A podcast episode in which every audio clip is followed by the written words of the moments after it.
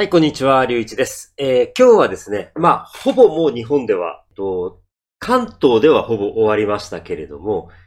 えー、桜について話をしようと思います。やっぱり、僕も桜好きですし、毎年桜の季節になると、必ずどこかに花見に行きます。ただ、大体どこでも人気のある場所は人がいっぱいなので、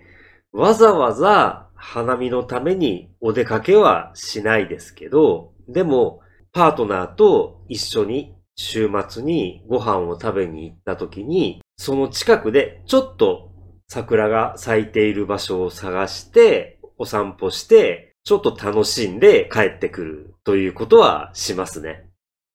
えー、今日一つ日本語紹介するのは桜並木という言葉で、要はあの、道に、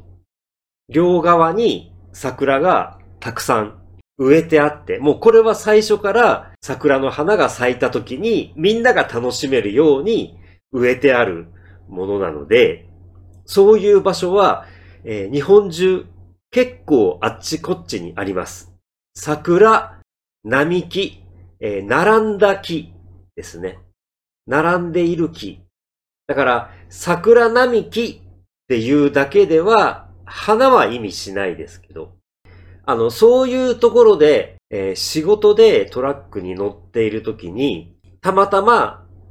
ちょっと動画を撮ることができたので、それは、えー、YouTube と Instagram の方に載せておきます。はい。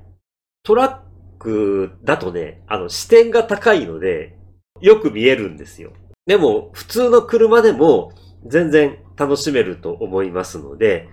あの、もしよろしかったら、車で通り過ぎるだけでもね、結構楽しいです、これは。今年はね、満開が長かったんですよ。っていうのは、満開になってから雨が降って少し気温が低かったんですね。あまり暖かくならなかった。なので、今年は意外とね、満開で長く持ちましたけど、それでもにしゅうかんですね。咲き始めてから散るまでだいたいにしゅうかんからさんしゅうかんぐらい。なので、日本に旅行に来るときにぴったり満開に合わせてくるのはちょっと難しいかもしれないですけれども、やっぱり綺麗ですし、で、そもそも日本はもうそうやってみんなが楽しむことができるようにあっちこっちに植えてありますので、それはね、綺麗だと思います。はい。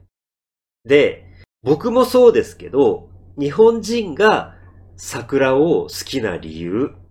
もちろん美しいから、それは一番あると思いますけれども、桜の木って冬の間、葉っぱが全部落ちるんですよ。それで冬を乗り切って、そして、春になった時に、まず花が咲くんですよね。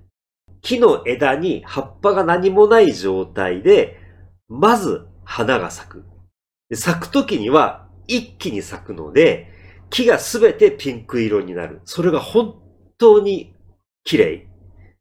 で、にしゅうかんからさんしゅうかんぐらいで散ってしまって、散り始めからどんどん緑の葉っぱが出てくるんですよね。で、散ると木は完全に緑になって、夏の間、秋までずっと普通の緑の木になるんですけれども、やっぱりその短さ、本当に短い期間だけとても綺麗な花を楽しむことができる。短いからこそ貴重、とても大事っていうのはあると思いますね。なので、一つ僕が好きな日本語を紹介しますけれども、あの、覚えなくていいです。この日本語を使う機会はそれほどないかもしれないですけれども、儚いという言葉です。漢字はね、すごく難しいです。でもね、漢字をね、考えると、これとてもね、意味がよくわかるんですよ。人弁。あの、縦にね、カタカナのイのような字を書くんですけど、これ、人なんですよ。で、人の夢って書くんですね。人の夢って書いて、それを儚いと読むんです。なかなかね、厳しい話だと思いませんか？儚いっていうのは、命が短いという意味なんです。短い間に終わってしまうという意味なんです。それは、人の命であっても、花の命であっても、他のものであっても同じです。短い間で終わってしまう、その切なさ、悲しさを表す言葉が儚いという言葉です。なので、悲しい言葉なんですけれども、